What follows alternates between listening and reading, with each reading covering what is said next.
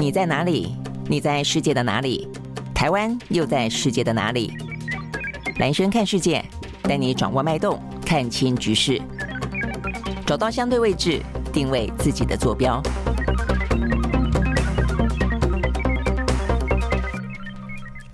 大家好，欢迎收看今天的蓝轩看世界啊。那今天的话呢，当然国际新闻当中还是有不少的一些新闻值得注意啊，包括呢 G7 即将在这个礼拜五啊，在这个日本的广岛登场。那拜登的话呢，本来因为他们的这个债务违约问题啊，可能焦头烂额，还一度说他是不是干脆不来了啊？那目前看起来的话呢，应该还是会如期的来出行啊。但是他本来要去一些其他的啊，这个太平洋岛国的，现在决定就不去了啊。那这是一个重点。那再来的话呢，俄乌战争当中呢。看到的就是乌克兰方面声称，啊，这个俄罗斯呢，哇，一个晚上发射了十八枚的飞弹呢，当中呢，大部分都被他拦截下来了，啊，但是呢，俄罗斯说没这回事啊，所以呢，到底目前看起来的话呢，俄乌战争状况又如何啊？我想这个部分也是为今天呢，在国际的舞台上面的一个呃重点之一。那另外的话呢，呃，在中在这个呃这个中国大陆方面，今天呢，呃，发生一个意外啊，说他们这个渔船印度洋翻覆，目前看起来有三十九。人失联啊，所以呢，在茫茫大海当中啊，波涛汹涌，命运未卜哦。所以目前呢，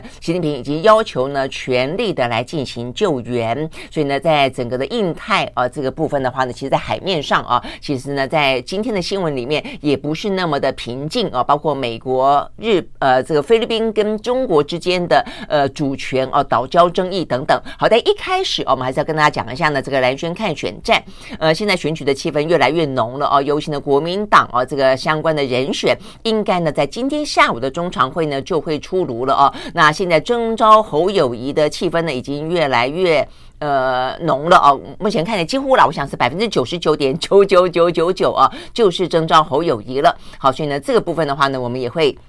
呃，来跟大家呢这个高关注啊，这些呢最新的比较关键性的啊这样的一个选战的呃这个发展。好，所以我们先讲啊这个有关于今天目前看起来的话呢，呃，在今天啊这个大家关注的就是说今天侯友谊的动向。那侯友谊今天上午啊在在新北市呢举行他的市政会议。那市政会议结束之后呢，当然大家都非常关心有关于呢是不是今天的常会就要征召侯友谊这件事情啊。不过呢，就侯友谊来说的话呢，他今呃，在还没有正式成为呃这个候选人，或者说呢提名人选之前呢，他很多话呢听起来都像是在放录音带一样啊，所以他再次的强调说呢，呃，一切的部分的话呢啊，就是按国民党党中央的规划，那是不是呢要去整合郭台铭或非绿的力量？他说呢，他一生不变的信念就是责任来了，一肩扛起，全力以赴呢守护国家。跟人民，那问他说是不是最后一次呢？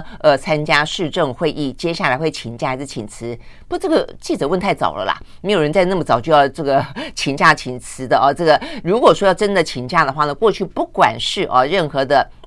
政党任何的选举哦，尤其是这种首长式的哦，大概选前的三十天正式请假哦，或者说呢，如果说选情激烈的话呢，可能有别的一些可能的安排。不过呢，都不会那么早哦就请假哦。所以对于这个侯友宜来说，当然，我想他可能必须要去做到呢。呃，在这段时间啊，如果说真的就是当国民党确定提名他之后啊，这个征召他之后，呃，很多的在参选的哦总统的一些议题上面，他可能会变得更自在一点。但反过来说，他的时间可能就会被切割啊。他如何的兼顾这件事情，我想呢，也会是哦，他必须要去兼顾到的重点。那一定也会是这个民进党在新北市哦，打算要去牵制他的部分了哦。好，那所以呢，这个部分的话呢，是媒体问他，那但是呢，侯友谊说，新北市的市政永不停歇，所有的大小建设一定要如火如荼的全力以赴的把市政的推展做到好。尤其还特别讲到说，是否有规划二零三零年的愿。他说呢，这是一个既定的时程，也希望呢能够在大家的努力底下要把事情做好哦。那呃，这个媒体问到他说，接下来呃，如果他是征召确定的话，那接下来当然就郭台铭的动向啊。那他是不是呃有邀请郭台铭跟他并肩作战，或者是说呢邀请他今天下午呢到国民党的中常会呢跟他呢共同的去列席啊？那这个侯友谊呢呃也是还。蛮会打太极的哦。他说呢，这个郭董长期以来跟新北市有很多的经济产业的连结，常常有机会聊一聊，大家彼此之间都有共同的信念、共同的价值，一定会一起并肩作战，携手向前，面对所有的问题，接受挑战等等啊。那再次强调说，郭呃郭董是位让人家敬佩的，对国家在经济上做出贡献的领导人，期待未来他的专长也能够。继续为国家、为人民做出更多的事情。OK，好，那所以呢，我想这个部分听起来态度哦很清楚了，就是说，嗯，在这个呃，是不是被国民党提名部分的话呢，他就是责任来了，一肩承担，义无反顾等等等。那至于呢，面对郭台铭的部分的话，听起来呃，对郭台铭当然还是有相当程度的。呃，这个推崇跟希望合作啊，但是没有讲到非常具体了啊。那我刚才也特别问了啊，这个郭台铭方面啊，在在呃，在过去这段时间，等于是郭台铭有三十天的一个呢，呃，等于是应邀参加国民党的征召，所以他的冲刺了三十天啊。所以呢，在这三十天过程当中啊，跟他甚至跟郭台铭啊非常呃这个密切的幕僚了啊。第一个我问他说呢，现在郭台铭的心情如何啊？那这个他们说心情非常平和。那我想呢，这跟在过去的呃这个短短的二十四小时之内吧，啊，从前一天晚上郭台呃这个朱立伦。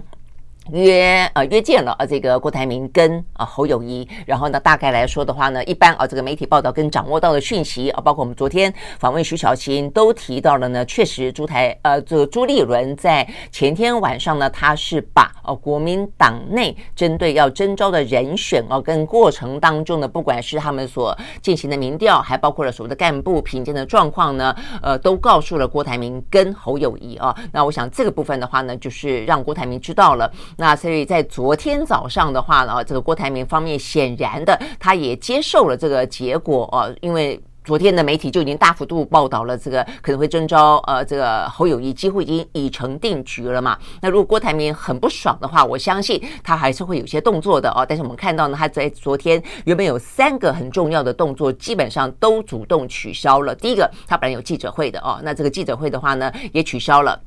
那呃，再来的话呢，就是他本来哦、呃、有这个呃打算有这个挺郭的人士啊、要到呢这个国民党中常会旁边的广场哦、呃，说要集结的。后来呃，陈玉珍啊、也在呢接到电话，他说接到郭台铭的电话之后，他也直接取消了。那本来的话呢，像孙明志啊、他本来也要帮忙呢邀请呃国民党的呃就挺郭的一些中常委跟立法委员啊、也是呢要到这个国民党。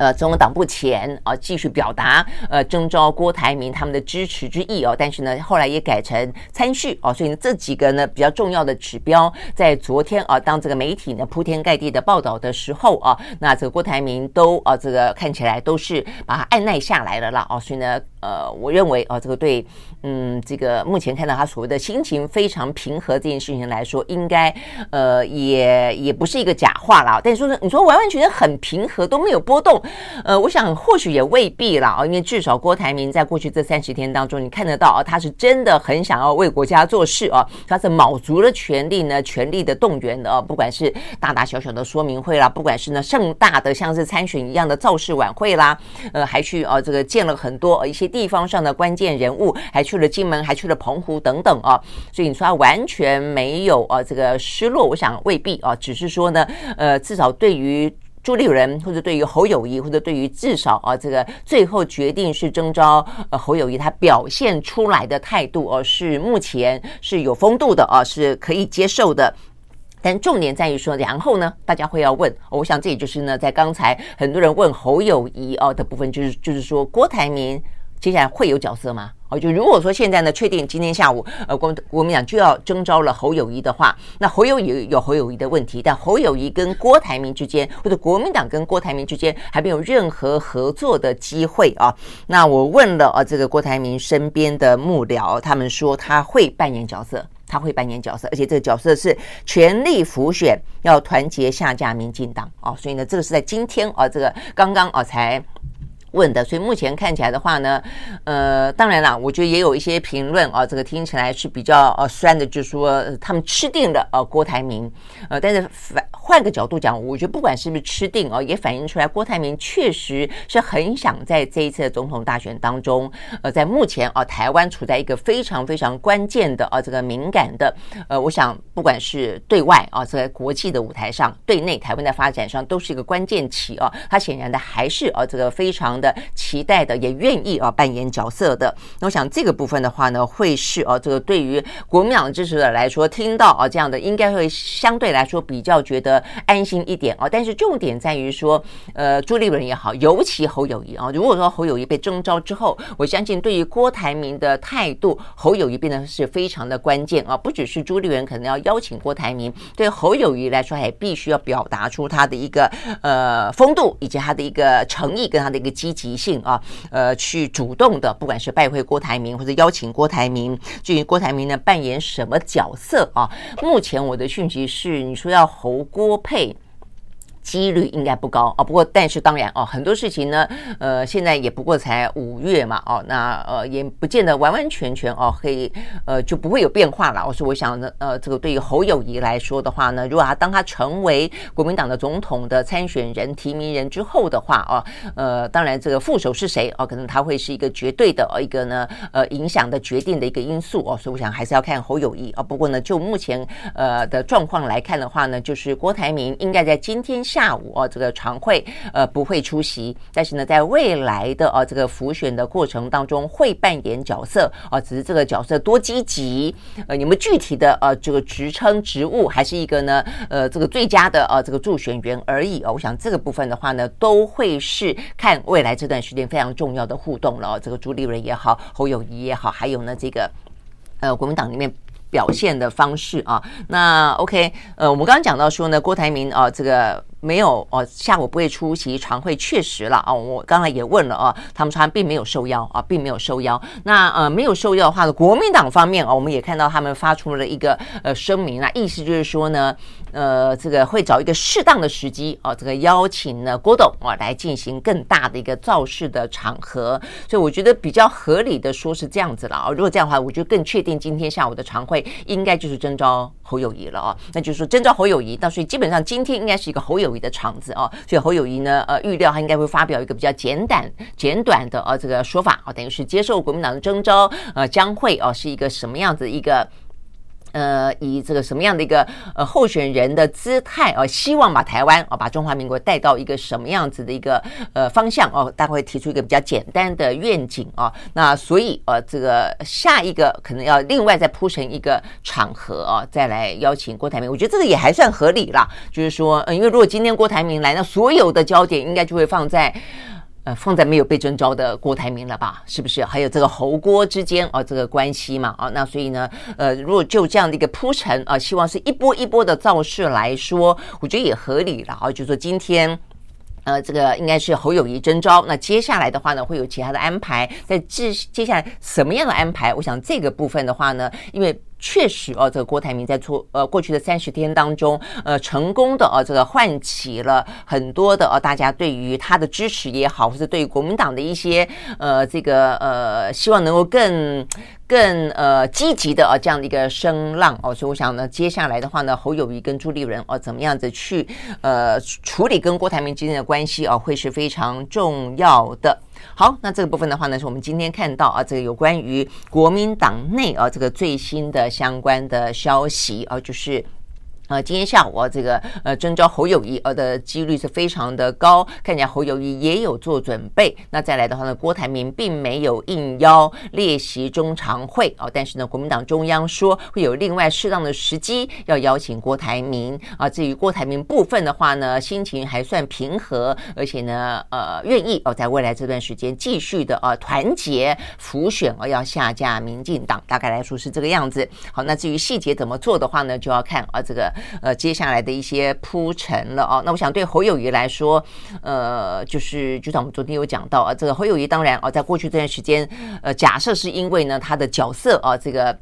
呃，有点含糊暧昧哦，所以他也不方便做多过多的表达，所以很多话听起来呢，都像是我们开玩笑说，像是录音带在重复播播放一样哦，呃，像跳针一样，就是什么都是讲到哦，好好做做做做代志哦。但接下来的话呢，可能就必须要有呢，呃，更具体的、更积极性的啊这样的一个呃愿景的勾勒啊。再来一个的话，就是他的风格了。我想呢，呃，接下来目前看起来有了郭台铭啊的过去三十天啊。这这个对于国民党支持者的洗礼之后，你会看到呢，大家可能更期待侯友宜要扮演一个可能更积极一点的，而且呢，在很多的尖锐的议题当中啊，不管是。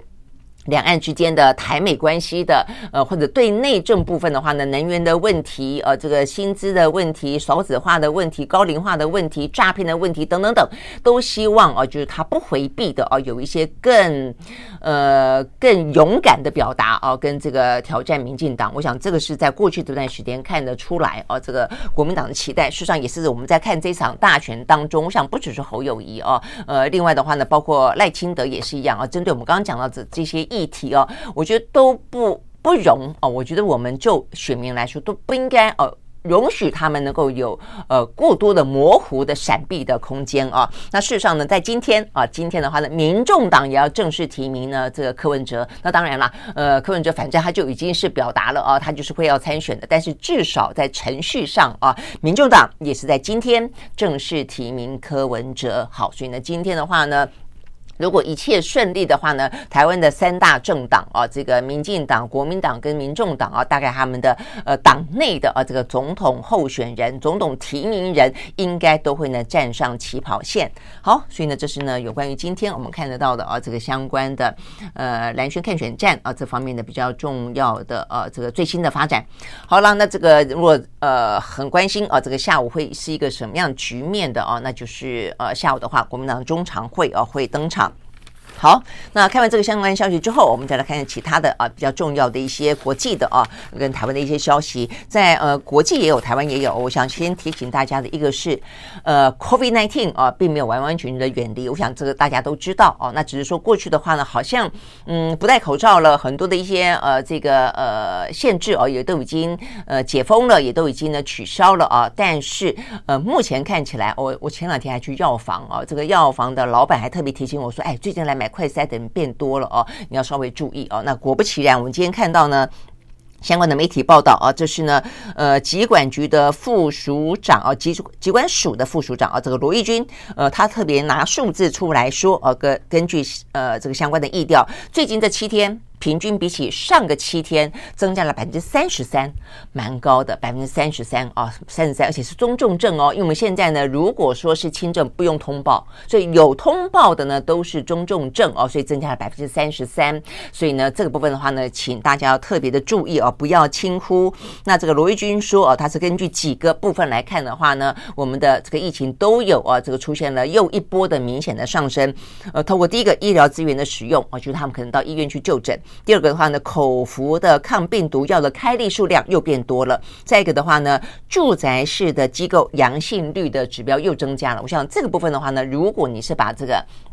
家里面的长辈哦送到住宅型的机构的话，就要稍微注意哦。那我想呢，这些住住在型机构也要特别特别的注意哦，因为这个长辈们都群聚在一起啊，所以呢，一人感染的话呢，很可能又要哦，这个大家都感染了。好，我想这个部分的话呢，是不要轻忽哦。那当然你会知道说呢，为什么这一波会起来呢？因为跟跟大家都脱口罩有关嘛啊。那像我自己啦，我现在呢，只要是搭捷运啦，呃，在密闭的空间，比方搭电梯，我还是会把口罩戴起来啊。但是呢，其其实即便搭捷运，我看到呢，在上下班的尖峰时间也已经是有人不戴口罩了哦，好，但是呢，呃，专家也还是提醒啊，其实，在密闭空间里面的话呢，呃，建议了啊，如果说你自己的呃这个呃这个抵抗力啊，这个免疫力哦不是很强，或者家里面还是有小朋友、有长辈的话呢，呃，可能在这些人多的。密闭的空间里面还是戴口罩比较安全。好，那所以呢，这个部分的话呢，罗一钧说，哦，这一波哦，这个等于是我们要进入第四波的疫情啊，预估会到要六月底都还是处于上升的阶段哦。所以呢，这部分要提醒大家特别注意。那当然不用讲啊，目前呢最晚啊还是比较严一点的是陪探病，好，所以陪探病这部分的话呢，现在也不会松绑。OK，好，所以呢这部分是讲到。疫情呢，提醒大家好，那再来的话呢，我们刚刚讲到的是哦，这个呃，传出这个意外消息哦，是呃，中国大陆他们呢的渔船在太平呃，在印度洋这边呢翻覆哦，所以三十九个人失联啊。这个习近平要求要全力进行救援。那这个事情是发生在呢昨天的凌晨啊，他们一个叫鲁鹏远渔零二八号啊，这个在印度洋的中部海域呢这个翻覆。那当中的话呢，三十九人里面有呃十七个是中国国籍，十七个是印尼籍，五个是菲律宾籍啊。那目前为止都没有发现这些呢失去踪影的人啊，所以呢搜救工作显然的呃这个分秒啊必争。OK，好，所以我们跟这边讲到海上啊，那实际上海上的部分的话呢，今天。也还有一个相关的呃新闻，就是现在在印太这个地方，当然啊，这个就是中美之间呃角力嘛。那中美之间角力的话呢，呃，就是几个场域，一个当然台海不用说，一个的话就是南海啊。那台海我们待会会来说，跟 G7 当然有关啊。南海的部分的话呢，在今天哦、啊、可能会有个动作，这个动作的话呢，如果真的做的话呢，很可能会擦枪走火，引发起。呃，这个中非之间啊更紧张的关系，那就是我们今天看到啊说呢，呃，过去在南海的这个岛礁当中的主权争议里面，呃，中国跟菲律宾之间呢非常直接的一个的主权的争议点，各自宣称拥有的呢就是一个叫做仁爱礁。好，那这个我们叫做仁爱礁了啊。那我们叫仁爱暗杀啊，那他们叫做仁爱礁。这个部分的话呢，说当初啊，当初呢，呃，菲律宾为了要呃宣称或者是要要表明啊，这个地方呢是属于菲律宾的，他们拖来了一呃一艘哦，呃一九九五年啊的时候拖来了一艘呢叫马德雷山号的啊，把它拖到了仁爱礁去，然后呢就是一个废弃的呃军舰呐，就把它拖到那个地方去。站，而且把它固定住啊，把它固定住，然后呢，让它刻意固搁浅在那那个地方，显示出呢，就是等于是有点，就是让其他的啊，这个其他的国家，呃，尤其像中国大陆就不得靠近。这宣称是我们菲律宾的啊，这个菲律宾的。好，那这个部分的话呢，呃，也一转眼，一九九五年到现在，你可以想象啊，这二十几年了。最近啊，最近中国大陆方面的话呢，决定要呃动手，动手要把这个。全给拖走。哦，所以呢，这个部分看起来呢，就有点啊，这个呃，采取行动了啊，因为各自过去来说是各自宣称，你说是你的，我说是我的，你即便把这个废弃的啊这个军舰放在那个地方，我还说是我的。但是呢，现在来看的话呢，呃，中国大陆已经说打算要动用一个大型的拖船，最近呢出现在这个仁爱礁的附近，而且也停留多日啊，所以很多呢呃大陆方面的微博跟微信的公众号，而且呢都是有一些呃政府或者说一些比较呃军事背景的一些。公众号都说，哦，目前有消息指称，呃，中方将强行的把这个呢废弃的军舰脱离，呃，脱离呢这个仁爱礁附近，哦，那所以呢这个部分的话呢是等于二十四年过去二十四年来，他就用一个这样的方式啊，各自啊，等于是。一个岛岛礁各自表述哦，但是现在显然的，中国打打算采取行动了哦。那当然你会说，那都已经二十四年了，为什么突然之间呢会采取行动？我想跟啊这段时间呢，小马可是啊这个菲律宾的总统的马可是呢，目前啊这个采取了跟过去杜特地很不一样的啊这个呃外交的政策，跟美国越走越近。然后呢呃，当然我们都知道啊，不管是这个美菲的联合演习、大型的军事演习，或是说他提供呃给美国呢。呃，四个啊，这个军事基地，那甚至很多的距离啊，这个台海也非常的近啊。我想这都是啊，这个最近呢不不一样的啊，这个局势的改变。那因应啊，这个局势的改变呢，呃，一般也都就分析啊，认为呃，就是因为呢，菲律宾显然的重新选边站了，而且选择的不是中国，而是美国。好，所以呢，现在中国大陆打算要采取啊这个行动。把这一艘呢，呃，菲律宾等于占岛为王的啊，这个废弃的军舰给拖走。好，那我我想这个部分的话呢，会不会引起呃一些呃紧张的状况啊？这个菲律宾方面会怎么样反应啊？我觉得还蛮值得来做观察的哦。那再来的话呢，就是讲到台海了哦。那台海的话呢，在礼拜五哦要登场的就是 G7。好，那 G7 的话呢，在今天最新的消息，当然哦，他们在过程当中啊，这个不断的提到的，就是说他们在这一次的 G7 里面，很多的重要的疫情过后的啊这个议题都会去讨论嘛啊，不管是呃这个呃。俄乌战争也好啊，不管是半导体的产业链也好啊，或者是台海问题也好，那所以目前看起来呢，这个最新的消息啊，等于是在礼拜五、礼拜六、礼拜天三天的这样的一个 G7 的会议当中，他们打算最后。会发布联合声明，而这个联合声明当中会把台湾海峡和平稳定的重要性写进而这个联合声明当中哦，所以代表的就是至少这个对台湾来说，对对台海的和平来说，有这些国家都保证啊，他们呢希望啊这个维持。这个区域的稳定，那换言之，如果当这个区域不稳定的话，应该哦，他们并不会呢，呃，坐视不管啦。那至于会不会出手相救哦，我觉得蛮有意思的哦。那我想这个部分的话呢，就是呃，台湾一直希望能够呃战略清晰的，但是呢，包括美国、包括日本都试图保持战略模糊的，就是到底会不会出兵？好，那美国这部分的话呢，呃，一直以来哦，就是战略模糊，就是呃，他他对菲律宾很。很很清晰，但对台湾还是很模糊。但是呢，呃，在昨天。呃，日本的国防部长啊，等于等于等于等于是他们的防务防务大臣了啊。他呢在接受访问的时候呢，特特别提到了一个呃态度啊，就表达了就大家也关切啊，日本会如果啊在在台海有事的话，他要扮演什么样的角色啊？大家听听看啊，他怎么说的？因为先前我们比较值得注意的是安倍，安倍那个时候呢是他以首相之姿表明了台海有事，台湾有事就是日本有事啊。但是到了岸田接手之后的话呢，他不再那。那么清晰的说这个话了哦，但态度上面来说，当然还是啊。那比较受到关注的是他们的外交部长啊，这个。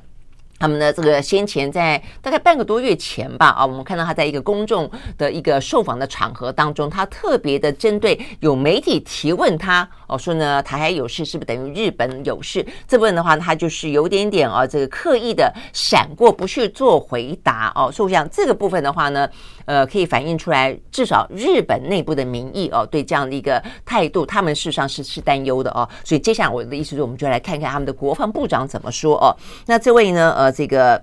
他们的呃日本的前呃这个是前防卫大臣小野四五点啊，那其实卸任了以后，其实都比较能够说大白话了啊，所以你就会更可以去理解他怎么说的啊。他说呢，呃，如果啊如果呃这个台海发生呃共军侵台的状况，美国很可能介入啊，很可能，但他也没有说百分之很可能。但另另外呢，他又讲说，如果美国呢只以提供武器的方式介入。也会引发起呢跟中方之间的军事冲突。哦，所以呢这边也讲到了一个可能性，就是他可能就就像是他支持乌克兰一样，他只提供武器哦，所以对台湾来说的话呢，我想这些讯息都是还蛮值得注意的哦，因为呃对我们呃可能美方是。一种说法，但是对其他的友邦，他们有更多的一些呢，更紧密的军事的合作跟情报的交换啊。所以就日本来说的话呢，他们所理解到的美方会怎么样面对呢这个台海的危机啊？所以呢，这位呢日本的前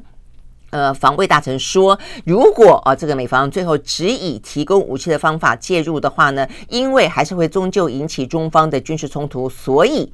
美国政府应该会寻求日方的协助哦，所以等于他们心里面有个谱啦，就是不论呢美方会不会直接的军力介入啊，呃，但是日本他们都会被要求哦要来啊协助台海。我想这个部分的话呢是。他特别提出来的，所以哦，他也很具体的讲到说，对日本来说，为什么必须要增高呃升高他们的防卫的能力啊？他说呢，如果说到时候真的发生战争的话，那中国认为必须要去斩草除根，阻止增援部队进入到台海的话，他说呢，那么中方要攻击的目标铁定会在日本的境内。所以意思是说，我先要呃，我要拿下台湾，我要防止其他的国家来。协助台湾，所以我必须要打其他国家哦。所以日本，我想菲律宾可能也会是一个日本，呃，所以对日本来说危机感就很很强。他就说呢，攻击目标肯定在日本境内。他说如此一来的话呢，为了取得制空权，他反问大家：你认为中国大陆会先攻击哪里呢？哦，他说呢，这个答案昭然若揭哦。所以他这边特别提到的就是，呃，日本啊，不管。主动被动，愿意不愿意啦？他可能会要被要求要协防台湾。那因为要协防台湾的关系，所以日本的若干的一些基地跟设施会成为中方的攻击目标。好，所以呢，我想这个部分的话呢，凸显出来啊，为什么这个台海的稳定性跟台海啊，为什么成为一个可能下一个战争的呃热点啊，就大概就是这样的一个气氛啊显使然。那当然啊，从好的一个角度来看的话呢，所以大家也都知道他们不可能置身事外了啊。但是反过来说的话呢，呃，也会因为这样的关系，会不会刺激哦更多呢中方可能的反应哦？所以这样的一个敌意螺旋越来越高。那呃，这部分我觉得也是要大家就是一定要特别注意的。这也是我们再再三的讲到说，台湾这次大选当中非常重要的哦，这议题必须要讨论清楚。因为呢，别的国家哦都还只是一个敌意螺旋，讲过来骂过去，呃，这个拉拉帮啊、拉过来拉过去。但对台湾来说的话呢，就很可能会是一个战场。我想这个是一个。关键所在了哦，OK，好，那这个部分的话呢，会看到就是这一次的啊，这个 G7 啊，在礼拜五即将登场。那这个登场的话呢，是受到呢呃高度的关注的，而台海问题跟呃俄乌话题都会是呢大家关心的。好，那呃再来呢讲到呢这个呃台湾是一个热点嘛，啊是一个。呃，可能呃，未来如果说发生战与和的话呢，会是一个呃战争点。那更不用讲，现在啊，很多的话题就已经围绕在台湾的啊这个上空了啊。比方说网军，比方说诈骗啊。今天台湾有一个非常呃夸张的消息了，我觉得啊，那这个部分，因为台湾最近诈骗非常的多，那或是说呢，呃，有一些。所谓的呃网军等等的啊，这个都有。那昨天的话呢，呃，有消息呃，就是有一个状况啊，是说有人呃，这个在诚品买书哦，他说他买了一本书，叫做呢阿共打来怎么办？哦，就阿共阿共啊，如果打过来哦，该怎么办？就是爆发战争怎么办了哈？那这个呢叫做呃杨新慈的啊，那呃。这个呃，杨新慈也蛮特别，他的背景是台湾的加计划副秘书长啊。这个迪加是一个他用国语写了哦，国字写，但是他这个应该是个台语发音呢。他说他买了这本书，然后的话呢，二月份买了，然后呢，呃，五月十三号的时候，就前几天，突然之间接到一通自称是来自于诚品书局的回访的市调电话啊，问他看了以后有没有读书心得。这还蛮诡异的哦，还会去问你有没有读书心得，而且呢，呃，他说重点是他说对方有大陆口音，所以呢，他也就跟他哦开始你一言我一语的就聊起来了哦，他当然也想要试探哦，想要知道对方是一个什么样的底细哦，聊了二十几分钟啊，甚至呢，对方还跟他后来聊到了说什么呃什么中国武统是必然的啦哦，两边还这个唇枪舌战的一方。呃，一番啊，好，那所以这个部分的话呢，他就去检举。那检举之后呢，我们要讲的重点是哦，第一个，这事情本身就很夸张，怎么会有这样所谓的售后服务哦？那这个部分的话呢，当然啊，这个很可能。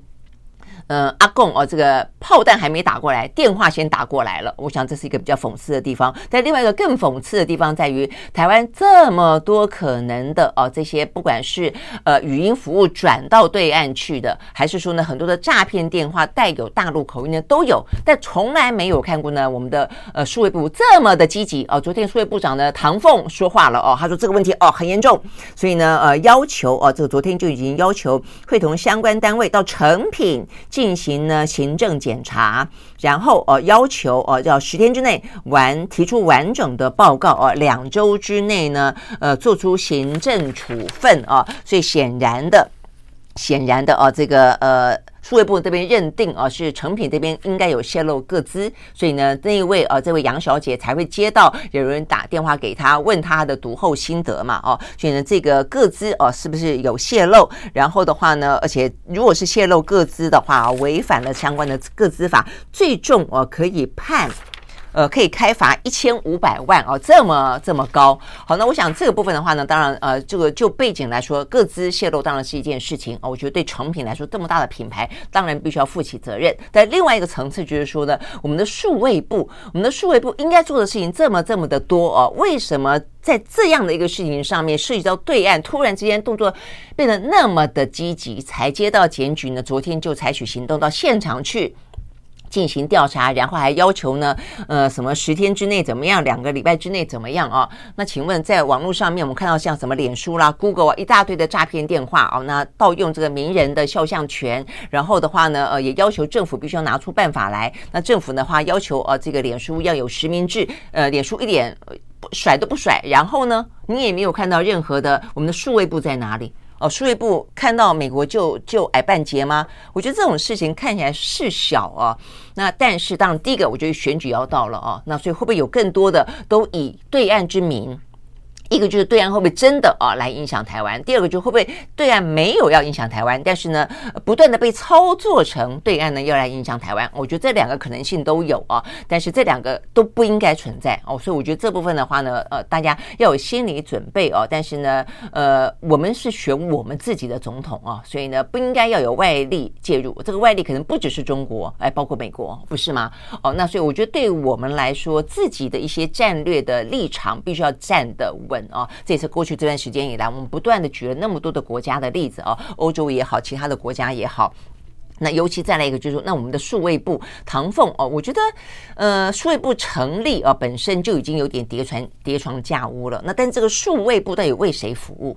而是为了目前民进党为了他的选举服务吗？是为了反中而服务吗？还是为了真正大家老百姓我们的数位权益来服务呢？我觉得这个部分啊，其实是真的透过昨天这个案子啊，看起来非常积极啊，这个雷厉风行啊，但是这个雷厉风行呢，针对个案雷厉风行，坦白说非常的反反而啊，这个提。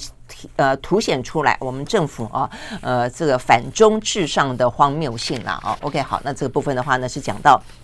呃这个两岸啊，这个台海的事情。好，那再来的话呢，就要看看呢，我们刚刚另外讲的一个呃重点就是俄乌。好，俄乌战争的话呢，在乌克兰方面宣称啊，是在昨天前一天晚上啊，说呢这个呃俄罗斯啊这边呃发射了十八枚的飞弹啊，那这个乌克兰的说法是他击落了所有。的飞弹，那当中呢有六枚匕首飞弹是极音速飞弹啊，这部分也被啊这个乌克兰的呃这个爱国者的防空啊这个。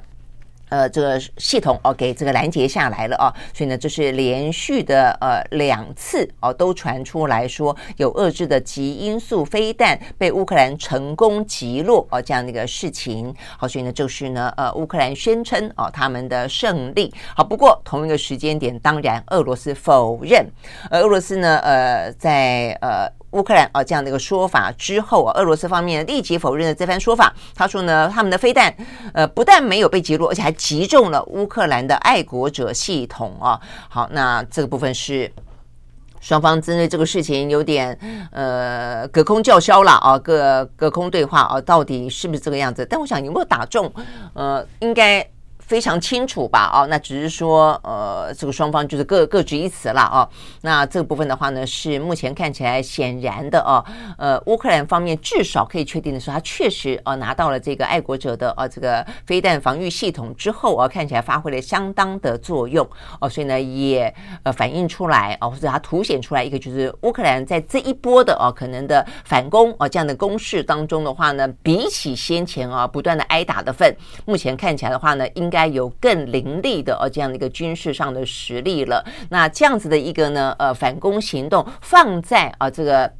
过去这段时间不断的呃有这个中国要介入斡旋啊，各方看起来态度也很希望啊这个俄乌作战谈判桌至少在年底之前，所以你就会很清楚的知道啊这个这一波的攻防有点像是要在下一波。就地喊卡之前，让你再拼一次啊！看你拼到哪里为止，各自啊这个站到哪边的地盘之后啊，再进到谈判桌。所以对于乌克兰来说的话呢，当然就变得非常的重要了啊！它能够反攻到什么程度，也就代表的那很可能是下一个谈判的起点。我想这个对于俄乌当中都会是一个。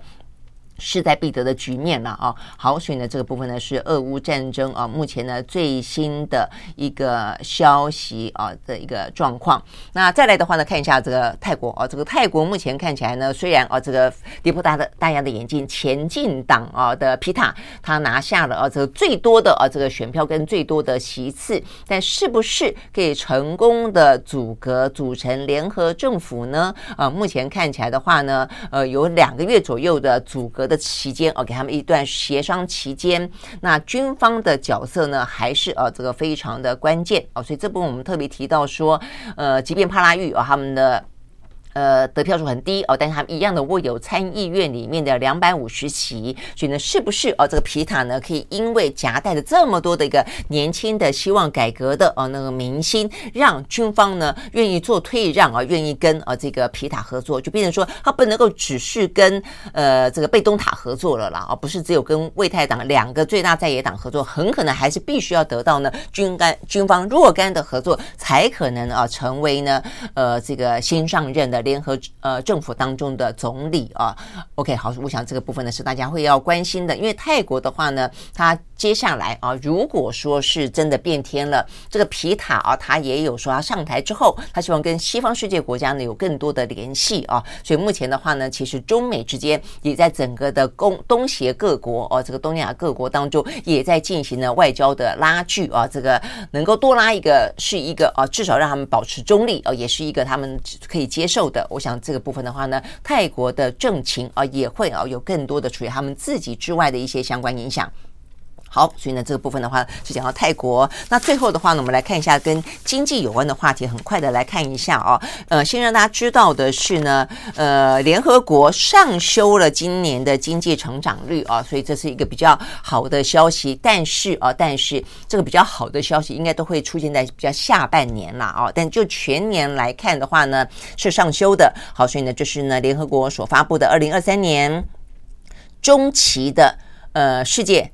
呃，经济形势跟展望啊，说它上修了百分之零点四哦，说今年呢全年的经济成长率全球可以来到百分之二点三，明年的话呢可能是百分之二点五。那另外的国际能源总署啊，它也调高了今年的全球的石油需求啊，所以这两个都反映出来说今年的经济啊可能可以好一点，但是啊，但是的话呢。这一季、第二季不太好。那不太好的话呢，不只是美国不太好，中国大陆也不太好。所以今天的话呢，我看到今天啊，国际媒体其实都还蛮关注啊这个中国大陆的，因为美国的啊这个通膨压力还还很大，欧洲也是啊。所以目前就算通膨稍稍的控制住了啊，也不会那么快的啊就带来呢那么啊这个。呃，强的反弹力道跟复苏了啊，所以大家都还蛮寄望在中国大陆的。好，但中国大陆呢，他们在昨天啊，他们的。嗯，国家统计局啊，个公布了四月份的经济数字。四月份的工业跟零售跟投资这些数字的话呢，都不太如预期。尤其工业增加值年增只有百分之五点六啊，这个显现出来复苏的动力不足。那另外的话呢，包括零售销售啊，比起上个月呢是有好一些，上个月是百分之十点六，这个月是百分之十八点四。但是呢，各界的预期，尤其华尔街日报都希望它可能。可以到达百分之二十点五，所以呢不如预期。那另外的话呢，工业增长也是这个样子啊，比起上个月三点九，呃五点六是好很多。但是呢，经济学家多半预期它今呃这个工业哦可以有十百分之十一左右的增长，所以是不如预期而且目前中国大陆方面。在第二季啊的数字，或者呃四月份的一些数字的话，看起来呢并不是那么的乐观，甚至啊他们有一个叫做城镇的失业调查啊，这个失业率的调查呢，目前 total 率是百分之五点二，但是呢年轻人啊这个年轻人呢十六岁到二十四岁突破两成，高达了百分之二十点四啊，说呢这是二零一八年以来呢年轻人失业最严重的啊。呃，二十点是真的还蛮严重，每五个有一个人失业哦，那更不用讲，在今年啊、这个七八月份的话，还有一千多万个中国的大学生要毕业。如果毕业即失业，如果毕业就有两成失业的话，那也有两百多万人失业，所以蛮吓人的哦。但是事实上呢，有关于这个年轻的失业率，不只是中国大陆，只是它这个数字真的还蛮惊人的哦。台湾的这个失业率哦，这个年轻人失业率也还蛮高的。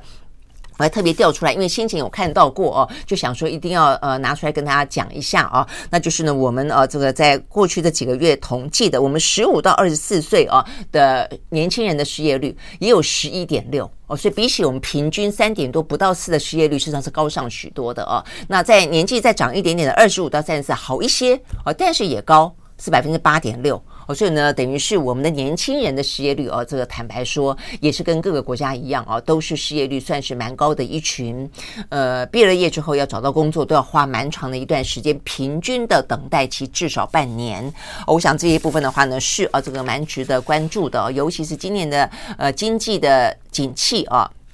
要到下半年才比较明显会好转的话，那尤其对台湾来说，资通讯产业啊等等，其实都没有想象中来的哦，去库存化来的顺利哦。那加上复杂的哦，这个国际的地缘政治的风险啊，在这个半导体里面啊，这个拉锯，所以对台湾来说压力还蛮大的哦。所以讲到这边有个非常关键的部分，呃，也对于台湾来说，我觉得这一次的选举哦，我觉得呃再三的强调都不嫌多，就是呢，我觉得不只是战与和，呃，两岸关系、中美台关系的重要性啊，台湾自己的发展非常非常的重要啊，因为现在看起来中美之间啊这样的一个呃强对抗，其实呢对美国来说牺牲台湾啊的经济力他们都在所不惜。那各个国家也都是要立足自己的呢呃自给自足，所以我今天还看到欧盟也是再次的强调，他们必须要在半导体当中去建构自己的实力啊，所以你会发现他们美国、欧洲、日本各个国家都想办法呢跟台湾招手。哦，所以呢，这个部分呢，千万不能够掉以轻心哦。就是呃，台积电啊，要去美国，要去日本，要去德国。另外的话呢，就在过去这个周末，台湾非常非常大的呢，这个电池大厂辉能，就在这个周末啊。我说一直要告诉大家，有媒体报道了哦，但是我想这个部分呢，必须要被再再次的强调啊，他们呢，呃，在。法国的邀请底下啊，打算到北法啊的敦刻尔克，就是那个敦刻尔克大撤退那个敦刻尔克，去花一千八百亿的台币，一千八百亿哦，要设厂设电池厂，要提供给他们三千个就业机会。所以呢，他们提供那么大的投资。这么大的这么多的工作机会，换个角度说，就是我们留不住上千亿的投资金额，我们可能留不住，可能会有三千多个就业的可能的工作机会哦。所以呢，呃，这些部分包括台积电在高雄，呃，某个程度我觉得它已经有点像是一个障眼法了啦。它就是已经呃工作呃等于是建厂的速度停下来了。那他的说法说啊，因为我们要盖高阶，但是嗯，你怎么知道什么时候盖呢？那至少现在这个呃原本的成熟制程的部分已经不不盖了嘛，呃七纳米的也不盖了嘛。那原本允诺的八千个工作机会呢？哦，所以这个部分的话呢，或许是为了不要让大家太伤心哦，所以呢，呃台积电说，嗯，它会有先进制程要在那边盖啊，但是我坦白说遥遥无期哦，你不晓得什么时候。哦，所以呢，当半导体也好，电池大厂也好，都在国际之间那么激烈的厮杀，而且希望建构自己的经济战略安全的时候，那台湾不断的呢，呃，说好听一点很抢手，但换另外一个角度讲，我们呢不断的被掏空哦，那不至于完完全全掏空，但是我们的经济力，我们的发展。力哦，都会因此而受到呢影响。我想这部分呢是非常重要的，更不用讲说巴菲特。巴菲特呢在去年第四季的时候呢，本来买了台积电，卖出了百分之八十五，第一季卖光光。卖光光了哦，他已经卖光光了，因为他再次的强调的就是那句话：地缘政治的风险，他宁愿投资日本，也不愿意投资投资台湾哦。那我想这个部分的话呢，对台湾来说是非常的重要啊，也是在这段时间，一方面我们会看到很多的国际的组织、国际的场合会台强调台海稳定的重要性，在同一个时间，他们正在做的都是想尽办法把有风险的投资、有风险的这些厂。通通的能够移到别的地方去，而且同时建构起他们自己自给自足的、拥有经济战略安全的自己的呃产业。那所以对台湾来说，台湾呢，哦，所以我们必须要有更。正确、更精准、更聪明的，而不被意识形态捆绑的，属于我们自己的啊这个战略方向了哦。OK，好，选择，这是我们今天看到比较重要的相关的新闻，提供给大家。OK，我们时间到了，明天同一时间我们继续的来关心世界重要新闻以及关系台湾呢最新的选战发展。明天见。